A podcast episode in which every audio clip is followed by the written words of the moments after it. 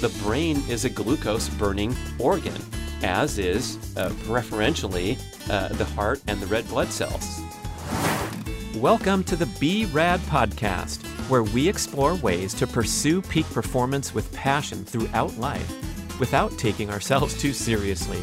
I'm Brad Kearns, New York Times bestselling author, former number three world ranked professional triathlete, and Guinness World Record Masters athlete.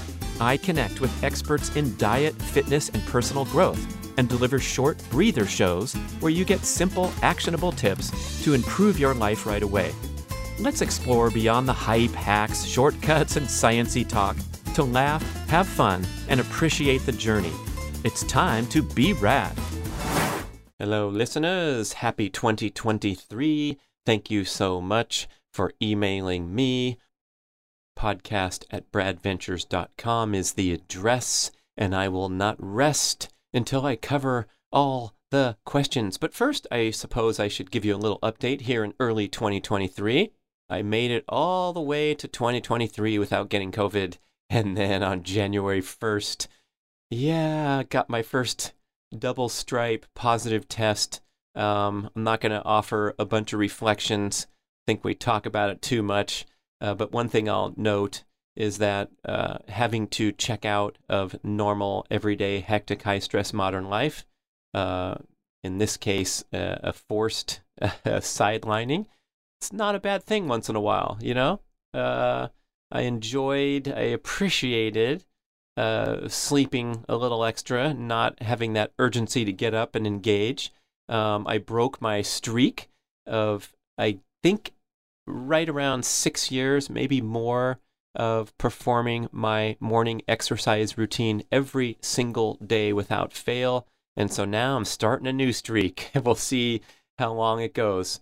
Uh, what else? Oh, uh, my experiment that I've talked about a lot, the energy balance experiment to consume more calories, more carbohydrates, especially uh, trade in my historical morning fasting period for an early morning uh, feeding of huge bowl of fruit and giant protein smoothie that I've talked about so much over the past uh, nine months on the podcast. And I kept reporting that I had the same weight and same body composition. And then I think I gained a couple pounds finally. And I think it also was uh, triggered, prompted by my foot surgery on November 17th. So while I was remaining active and rehabbing and feeling great doing things like strength training and cycling, I stop sprinting, which has such a profound effect on body composition, particularly to keep you uh, to get that uh, that final few pounds of excess body fat off and down to uh, the most appropriate racing weight for a sprinter. Uh, knowing that, as I've talked about in detail on my shows covering sprinting, uh, that the genetic signaling to uh, to reduce excess body fat is so profound with sprinting because the penalty is so profound for carrying around a little extra weight. So I think even though I was cycling, strength training, doing my morning exercise routine, that lack of high impact running, sprinting caused me to add back a couple few pounds of extra body fat. And so that was my opportunity for my first reflection on this somewhat out of control or over the top uh, effort to just throw down uh, as much food as I possibly could and kind of break free uh, from some of the regulatory behaviors that I've put into place to keep me in check, uh, such as um, you know trying to control my popcorn intake, as I did uh, an entire show on that topic, and control my dark chocolate consumption because I uh, have a penchant for consuming mass quantities. So I put all that stuff on the sideline for eight months and just ate whatever I want, whenever I wanted, and made that purposeful effort in the morning to, uh, you know, chow down a, a, huge quantity of fruit and the huge protein smoothie. So finally, uh, the experiment resulted in adding a couple pounds of body fat from what I was carrying for a long time. So it was extra food and then stopping sprinting. And so uh, that was the reflection point where I said, you know, I don't have to go out of my way to go and look for extra calories as part of my science experiment. I can kind of settle into a behavior pattern where I'm honoring my natural cycles of appetite and satiety. And in in uh, in concert with my illness, um, all of a sudden the uh, extra pounds of body fat are gone.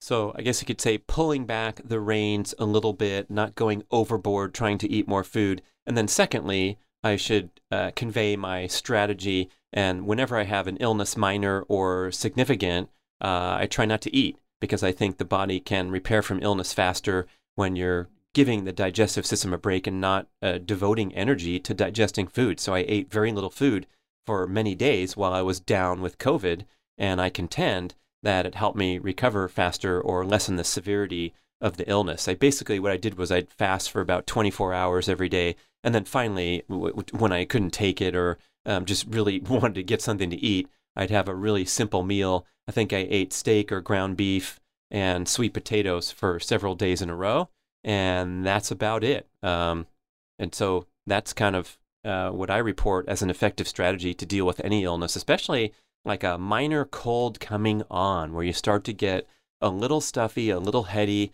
maybe a little bit of a scratchy throat. I will, and I've done this for years, stop eating at that point uh, when the minor symptoms occur and start, you know, consuming a lot of water, making sure I'm getting my LMNT electrolytes. So I was bombing those throughout my uh, week uh, where I was down with COVID and seems like a prudent strategy to help the body kick into high gear with immune function.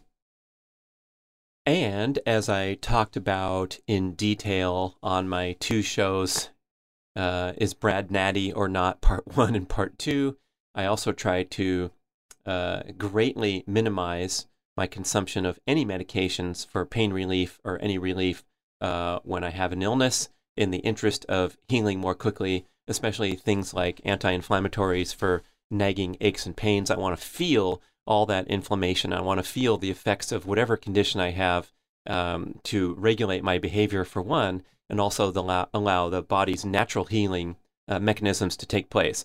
So, my only uh, caveat to that is if I can't sleep or I'm in so much suffering that it's potentially or clearly affecting my ability to heal, and get the rest and recovery I, recovery I need to heal, that's when I will reach for the bottle. So during my uh, bout with COVID, I took uh, a thousand Tylenol uh, one evening so I could sleep because I was just suffering so much. I, I couldn't sleep, terrible headache. And then I think I took a 500 dose the next day again uh, to try to sleep and get some rest.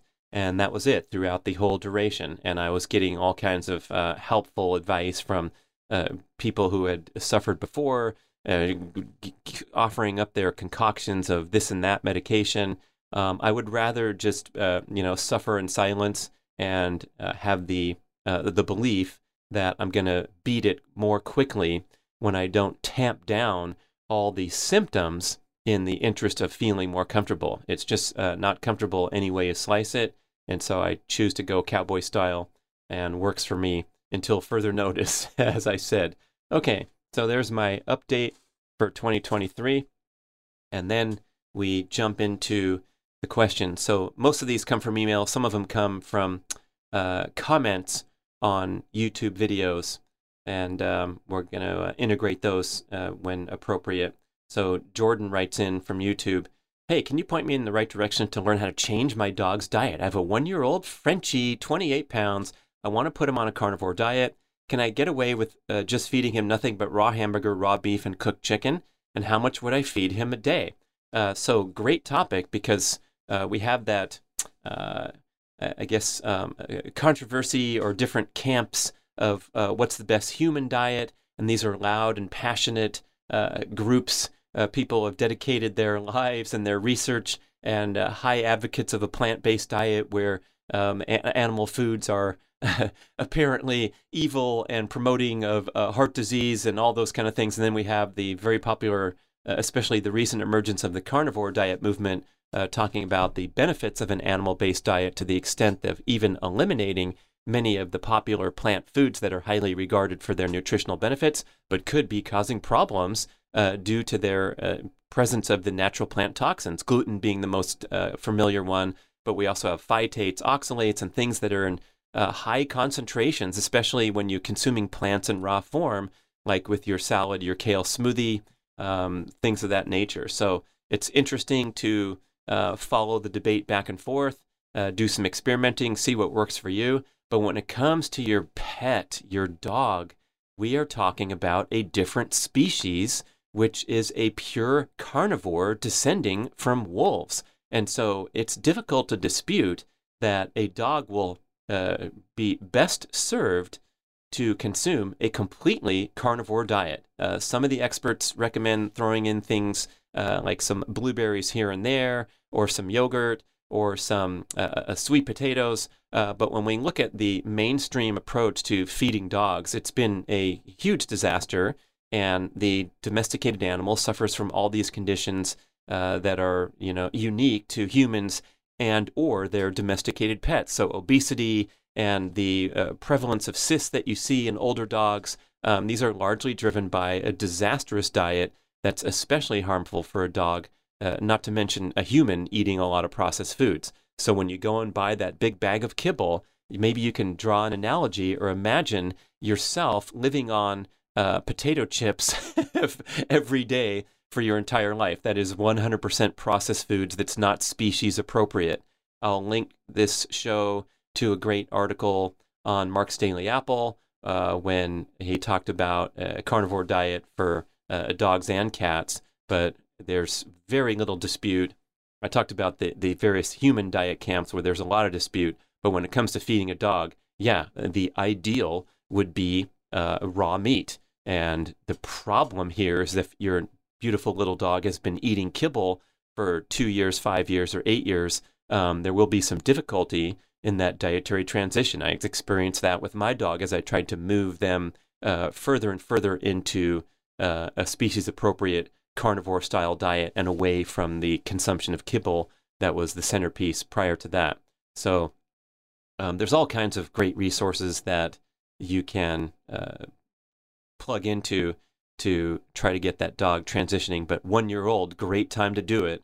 And looking at those things like uh, raw organs and raw beef, that's going to be uh, a big win overall. And I guess the uh, layperson's advice here would be you know, you can transition gradually so that your dog's digestive system has the time to adjust. So um, if you're going from a kibble diet, you start putting on um, some sardines or some lightly cooked beef on top, and they're going to love the heck out of it. And your dog will probably guide you to the things that he or she prefers more than others. And then you're on your way to a more species appropriate diet. Good luck. Here comes another comment from YouTube. Brad, I can't stand the taste of liver no matter how hard I try to hide it.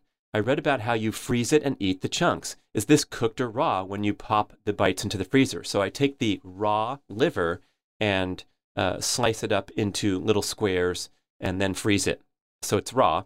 Um, it takes a while to thaw out, so I can't just reach into the freezer and take a nice little liver square because they kind of, um, you know, bunch together in a frozen state. But in a few minutes, I'm able to kind of uh, re uh, engage with the small bites, and then I will salt those heavily per Dr. Paul Saladino recommendation, and just put the the cube into my mouth and uh, chew it lightly.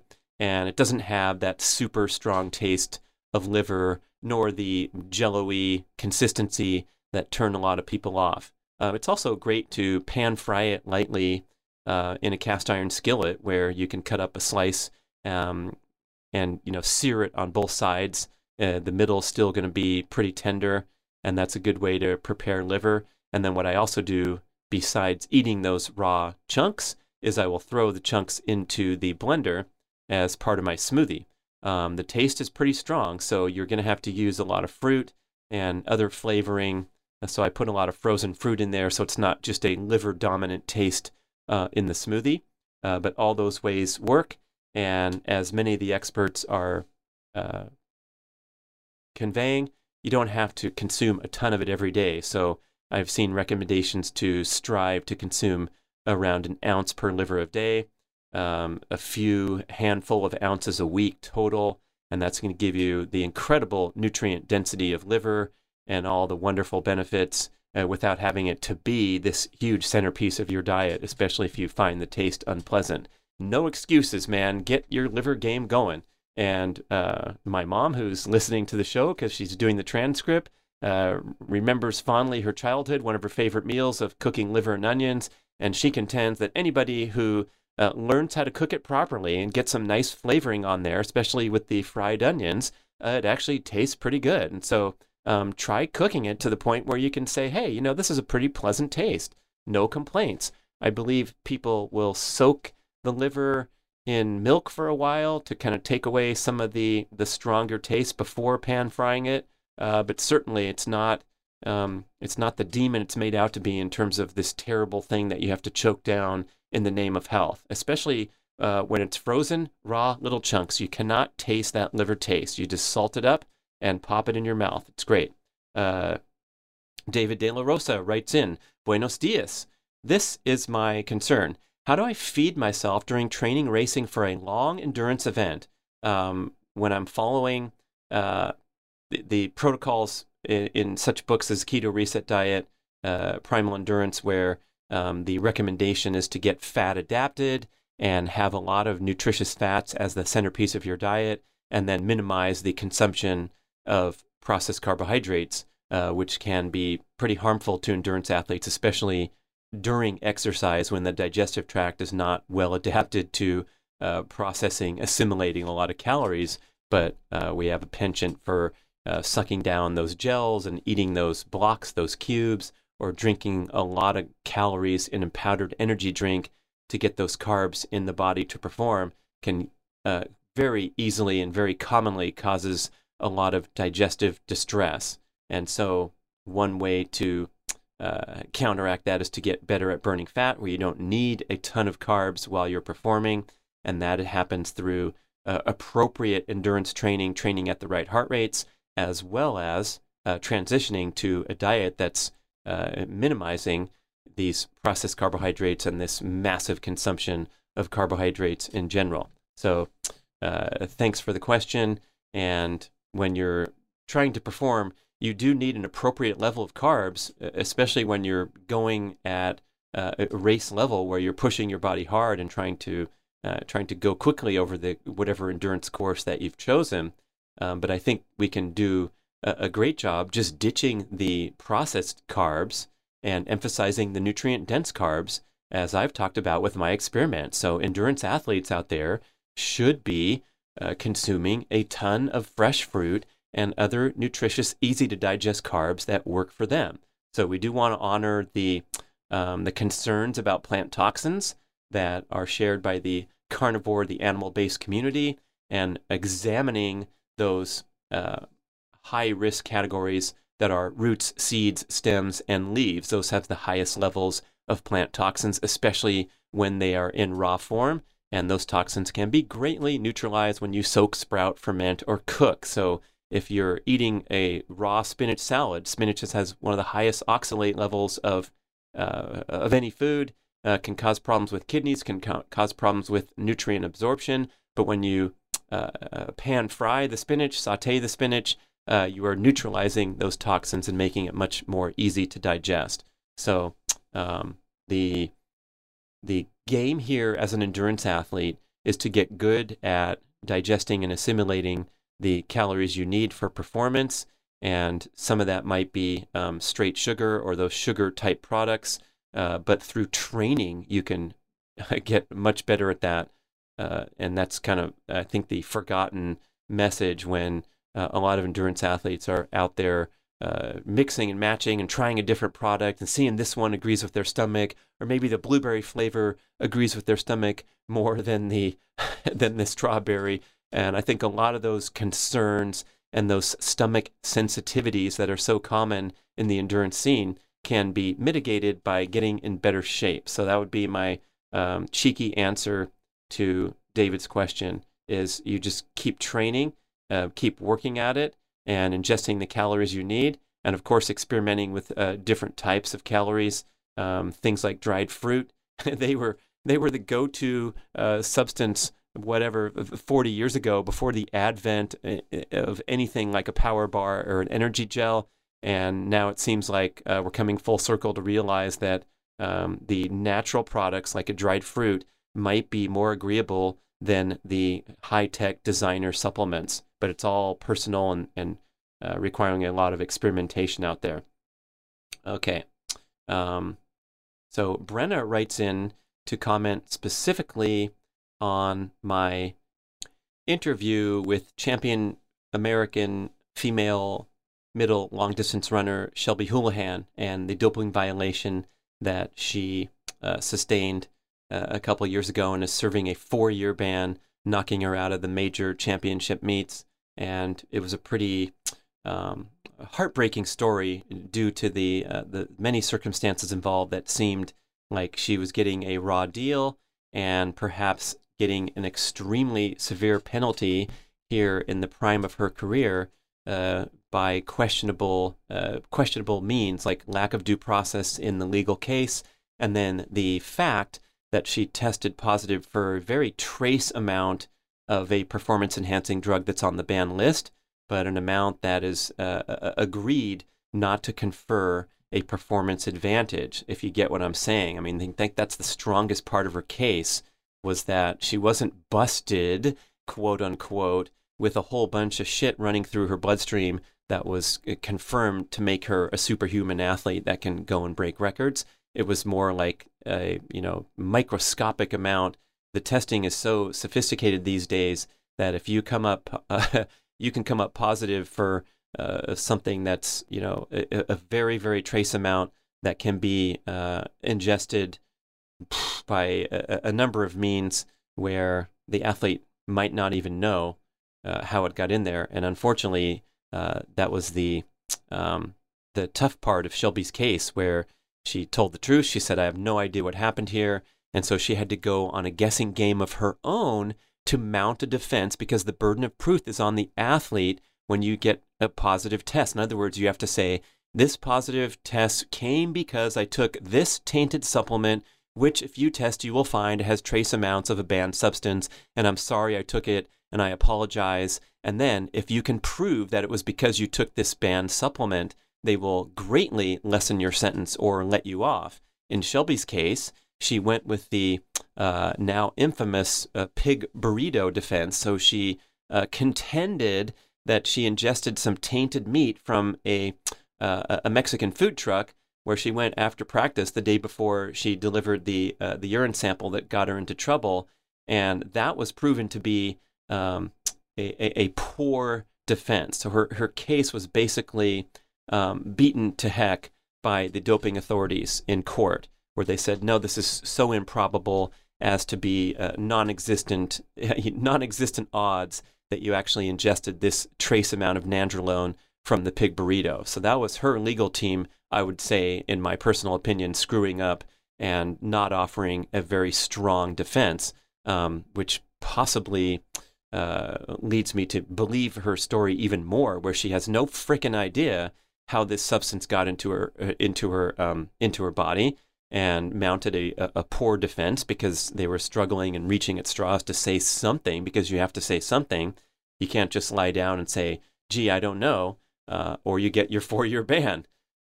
but anyway, Brenna says, look, um, your defense, Brad, it boils down to quote, why would she risk doping if she's number one? Um, so I'm not going to accept you putting those words in my mouth. That's not at all what I said. But if I conveyed that somehow, um, I'm sorry because it's sort of like um, uh, it's logic that doesn't belong in the in the story. Why would she risk doping if she's number one? Well, a lot of people risk doping if they're number one so they can get to number one or stay to number one. And uh, Brenna points out correctly, many athletes dope to get to number one. So again, I completely challenge that um, I meant that, thought that, or conveyed that. But anyway, that's how it came off. So I'm sorry and going on with Brenna. It's completely believable that an athlete would dope to get there and stay there. Yes, of course it is. Uh, it also looks like you neglected to mention, Brad, some important research about the case. Ross Tucker has provided a really strong theory of what this positive test could be from, um, and nearly everyone has acknowledged that nandrolone can give athletes a performance advantage. Have you read Tucker's article?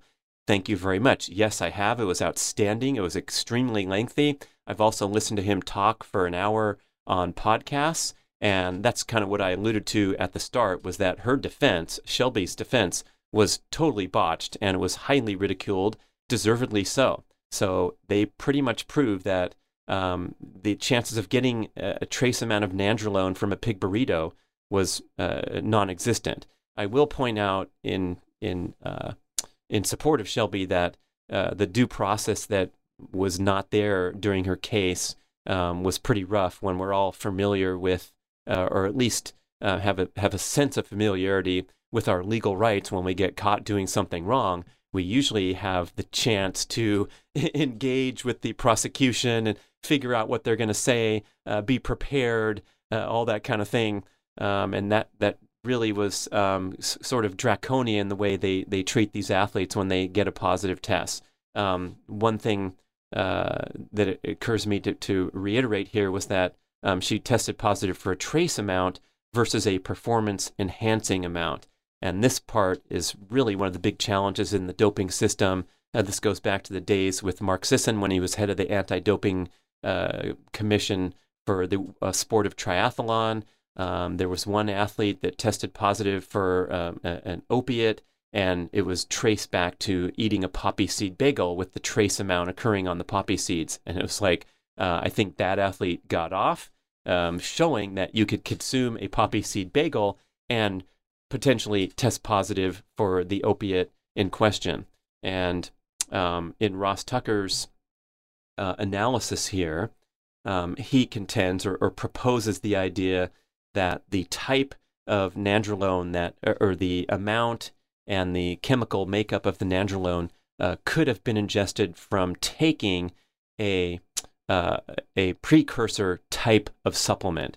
So this would be something that is banned because it's a hormone precursor. It helps you make the hormone. One good example is DHEA is a precursor to the sex hormone. So uh, taking DHEA, you can go buy it in a on Amazon. You can buy it from a, a, a vitamin store, and it's over the counter, legal, all those kind of things. But I believe it's banned uh, for the uh, uh, the Olympic uh, athletes because it's a precursor to helping you make more testosterone. And so, um, as one of the points made in the lengthy Tucker article, is that um, someone testing positive for this isotopic signature of minus 23.8, uh, to get a little technical here, um, Houlihan's uh, signature of her positive test was very close. So it was similar to what you would get from uh, consuming a precursor, which puts a little bit of suspicion on the athlete uh, taking something that they're not supposed to. But again, when we're talking about trace amounts, I feel like someone needs to swoop in. If it's me and they, they call me, I will be happy to do it. Um, someone needs to swoop in with common sense uh, when it comes to this uh, punishment and testing system that's taking place in major sports. And we're talking about real people, real athletes destroying their lives, turning them upside down um, from lack of due process and a questionable uh, a questionable correlation between the offense and the punishment. So if she had really bad luck, Shelby, and delivered a positive test, okay, how about you ban her for four months or something that really sucks because she did miss the world championships when she first came up with her positive test. But four years is a similar ban to uh, the many athletes in the endurance sports that have been uh, cold blood busted for having elevated levels of EPO or uh, testing positive for the drug EPO, which confers a massive performance advantage. And it is flat out disgraceful cheating where if you dope up sufficiently, you will uh, blow away world class competition due to the chemically enhanced body of you running around the track with a hematocrit level of 53 or whatever a uh, EPO enhanced athlete can get up to and get a, a noted confirmed 6% advantage in endurance performance. So if you take 6% off the winning time, uh, gold medal in the 10,000 meters in the Olympics, the person's going to be lapping the some of the best athletes in the world. Um, that's a disgrace, and we need to get rid of all that type of behavior in sports where these desperate athletes will cheat their asses off. And um, boy, what a huge difference from someone who um, tests positive for a trace amount seems believable and goes onto a, a YouTube video and says, look, Um, I love running. I love competing fairly. I don't know how this got into my body. I'm distraught. I'm upset. I don't know what to do. It was highly believable to me anyway, but hey, as I admitted, I'm pretty gullible because I believe the Liver King and I also believed Lance Armstrong. Um, but let me just finish this uh, with uh, Ross Tucker's very uh, measured and thoughtful presentation. He says we must remember that standard of proof for the athlete is on the balance of probability, which means Houlihan can't just say, I promise it was an accident. She has to provide explanations that are more probable than their non occurrence. And she absolutely didn't do that. And that's why her four year ban stood. It's a rough story. And I do look forward to seeing Shelby back on the track when her suspension is over. Next, David from Spain. All right. Thank you for listening to the podcast in Spain. Muchas gracias. Uh, I've been reading and listening for a long time, but I've never sent you an email. After following a keto diet since I read the Keto Reset Diet, and then a carnivore diet after reading Dr. Saladino and Dr. Baker's books, I started to question things. Um, now, with your uh, series of podcasts on the energy balance ideals, uh, things are getting even more clear or uh, maybe confusing. I'm 50 years old. I'm very active. I do full contact karate. I'm doing the shift adapt breathing protocols from Brian MacKenzie, uh, former podcast guest. I do things like um, CrossFit WODs. I like running. I participate once or twice a year in endurance competitions like a Spartan race or a trail marathon. Um, I chose carnivore because I thought it would be ideal for me to help me with injuries, recovery, stress, and my experience has been mostly positive, but my sleep sucks. It also may be due to an electrical imbalance um, because I've suffered a couple uh, muscle tears, uh, calf and hamstring, in recent times. And as you mentioned, um, my carnivore regime is so strict that I'm uh, tend to uh, break the diet every 10 to 15 days, binging on cookies and junk food. Um, so after listening to your shows, I started to include more fruit and um, eat to satiety so that my cravings were reduced, which um, has been a big help. I also uh, want to make sure that I'm keeping my fat burning capacity even if I add in more fruit. Um, so I'm wondering when I add in more carbs and perhaps some of the other easy to digest plants from the carnivore scores chart, is this going to adversely affect my fat burning? Okay, good question. Thank you. I hope you guys followed. So he's went, you know, full heavy into a carnivore style diet, uh, pursuing all those vaunted benefits, but he's also uh, performing his butt off and being very active and obviously burning a lot of carbohydrates with a regimen as is described. So um, let's uh, establish here that when you have good metabolic health, that equals metabolic flexibility. You're going to be able to burn whatever sources of energy you need to thrive. And adding carbs back to your diet is not going to adversely affect your status as a fat burner.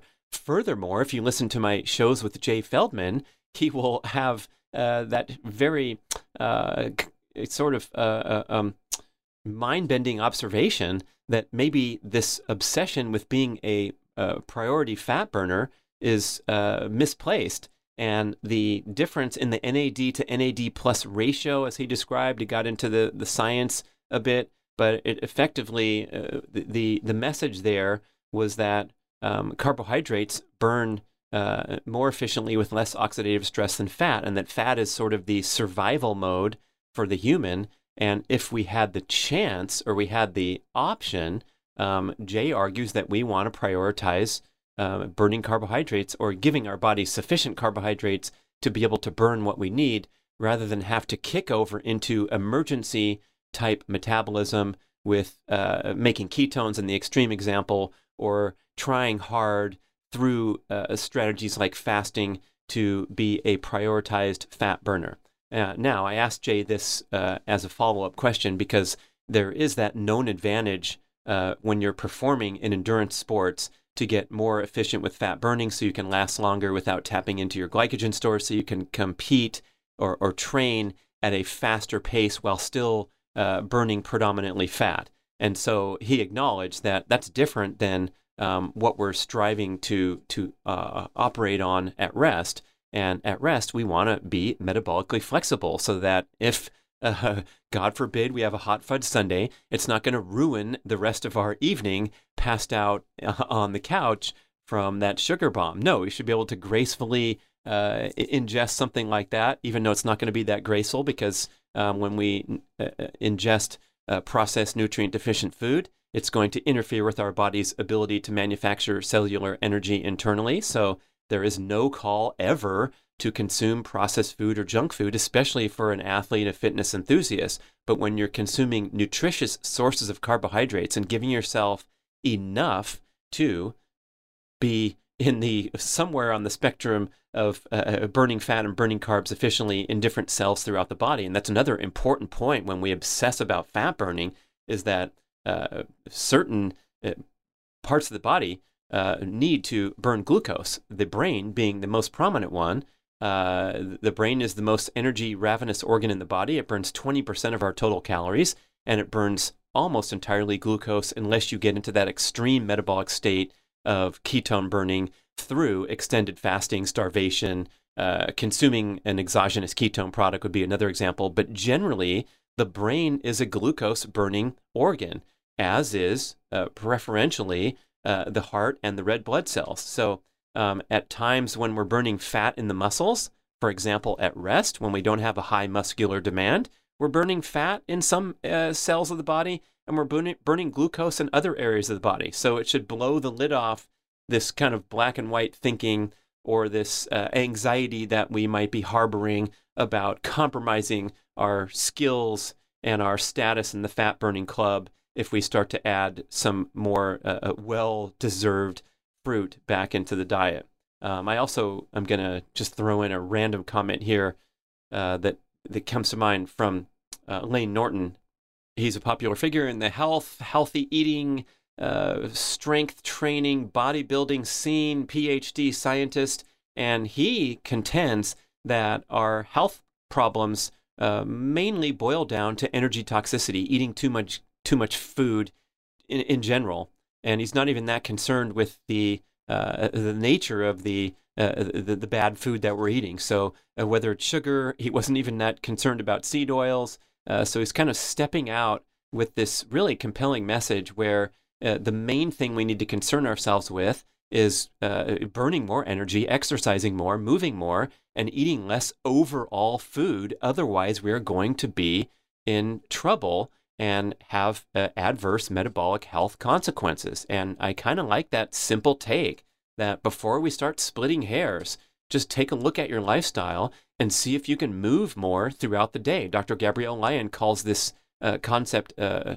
muscle centric medicine. So if you build your muscle and work on your muscle and strive to maintain lean muscle strength throughout life, that is going to largely take care of your metabolic health in, in a far superior manner to jumping from one restrictive diet to the next and so forth. So, yeah, take a deep breath, realize we all uh, probably can benefit from moving more um, and consuming more protein in order, in order to support uh, that development and maintenance of lean muscle tissue. And then when it comes to processed foods, whatever they are, obviously processed fats and processed carbohydrates are both terrible and will mess up your body's ability to burn cellular energy internally. So that's your metabolic health and your metabolic flexibility. Eating nutritious foods, moving around a lot, exercising appropriately, and not getting uh, too too bogged down on the details accordingly. So, good news you don't have to obsessively restrict carbohydrates to be a good fat burner. That's just not true, especially if you're uh, active. You can get yourself into trouble with the stacking of the assorted stressors of uh, high performance exercise and restrictive diets. Stacking those together can be a recipe for trouble and a recipe for turning down your metabolic function as a compensation to a high performance lifestyle with insufficient energy coming in in the form of nutritious calories, including carbs. Okay, um, that was that part of the question, but there's a little bit more. David from Spain he deserves the floor. He's from that far away. He traveled this far to send his question. okay. Uh, I also have some doubts about my training approach. Um, the shift adapt protocol that I'm following is practically all of its high intensity. Um, and so I'm realizing that my kind of diet, this animal based diet where I'm restricting carbs, my martial arts, uh, my workouts that are uh, following the shift, ad- shift adapt that happen to be at high intensity. I also have a family, a job. Things can be very stressful.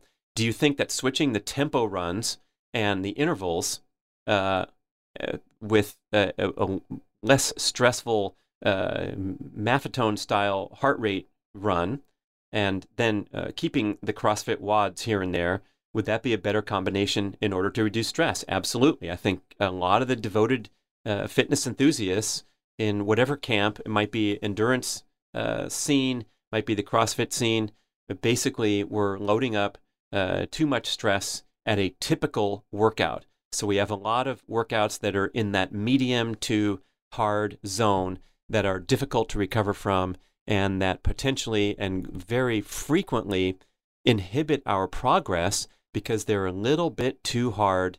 Uh, frequently, several days a week, where you're going a little bit too hard, pushing yourself a little hard. You're coming around with recurrent muscle soreness, lingering muscle soreness. And I'm guilty of one of those parties because um, frequently my sprint workouts turned out to be a little bit too hard. I didn't know it at the time, but the lingering muscle soreness afterward, lasting for two or three days, that was a sign essentially that I would say uh, I screwed up a little bit. And if I could just dial it back one notch or two notches to not prompt that muscle soreness again and again, uh, my development would be smoother without those setbacks and increased injury risk that happens when you push your body a tiny bit too hard. So, uh, a lot of people need the recommendation, the suggestion to get up off the couch and exercise more. Especially, there's a whole segment of the fitness population that is going to the gym, uh, getting on the, the, the Stairmaster or the bicycle and watching TV for 40 minutes, uh, exercising at a comfortable heart rate. And that is the essence of their fitness program. So, there's a lot of people in the fitness community that deserve to push their bodies really to the, to the near maximum effort uh, now and then in order to prompt the greatest fitness gains. So we want the cardio crowd to push it once in a while. Uh, we want the inactive, sedentary crowd to at least get up and walk around the block and start on a fitness related lifestyle. And then we want the extreme fitness enthusiasts who are doing all kinds of stuff, uh, as you might see in a typical CrossFit session or in an ambitious group exercise class where the instructor is taking you through a lot of challenging work. There are a lot of people in this category that are simply overstressing the body when you look at the big picture, the chronic nature of their exercise patterns. And so uh, that population would be better served to dial back the degree of difficulty on the vast majority of their workouts. Yes, indeed, once in a while you can open up the throttle. You might call that a competition. So when the weekend uh, event comes that you've been pointing for, whether it's a CrossFit Games qualifying or the big celebration uh, on Saturday at the gym where people are going to try to set their PRs on various CrossFit challenges, or it's an endurance event. Um, open up the throttle, the gun goes off, forget about your heart rate, whatever, and uh, go to town and, and try to beat your best time. Uh, but in general, for so many of those workouts that are level 7.5 or level 8.2 on a scale of 1 to 10, take those down to 5 or 6 and you are going to progress without interruption from those little aches and pains and nicks and setbacks and fatigue and hormonal suppression and immune suppression that occur when those workouts creep into that zone that's a little bit too difficult. So, all told, over there in Spain, eat more nutritious, fresh carbohydrate foods and tone down uh, a good bit of your workouts to make sure that they don't overstress you Okay, there wasn't a ton of topics, but I think there were some important big picture topics for all of us to reflect upon, especially the time I spent talking about my update and my further reflections on my eating experiment. So, with that, thank you for listening to the Q&A show. Please participate. We'd love to hear from you. Even if you don't have a specific question, you can uh, provide your feedback on the uh, the material and the questions that come in. But I'd love to hear from you. What's going on? comments, feedback. We read and evaluate everything, and I appreciate being on this journey with you so much. So thanks for listening. and more coming in the Q&A category soon, along with fantastic interview guests and the new style of breather show that we are debuting in 2023, where it truly is a breather show down there in a short duration for those time periods when you don't have a lot of time to listen to a podcast. Now you can plug into a breather show and mix and match with the longer interview shows or the shows that I host that will go for a longer period of time. Thank you.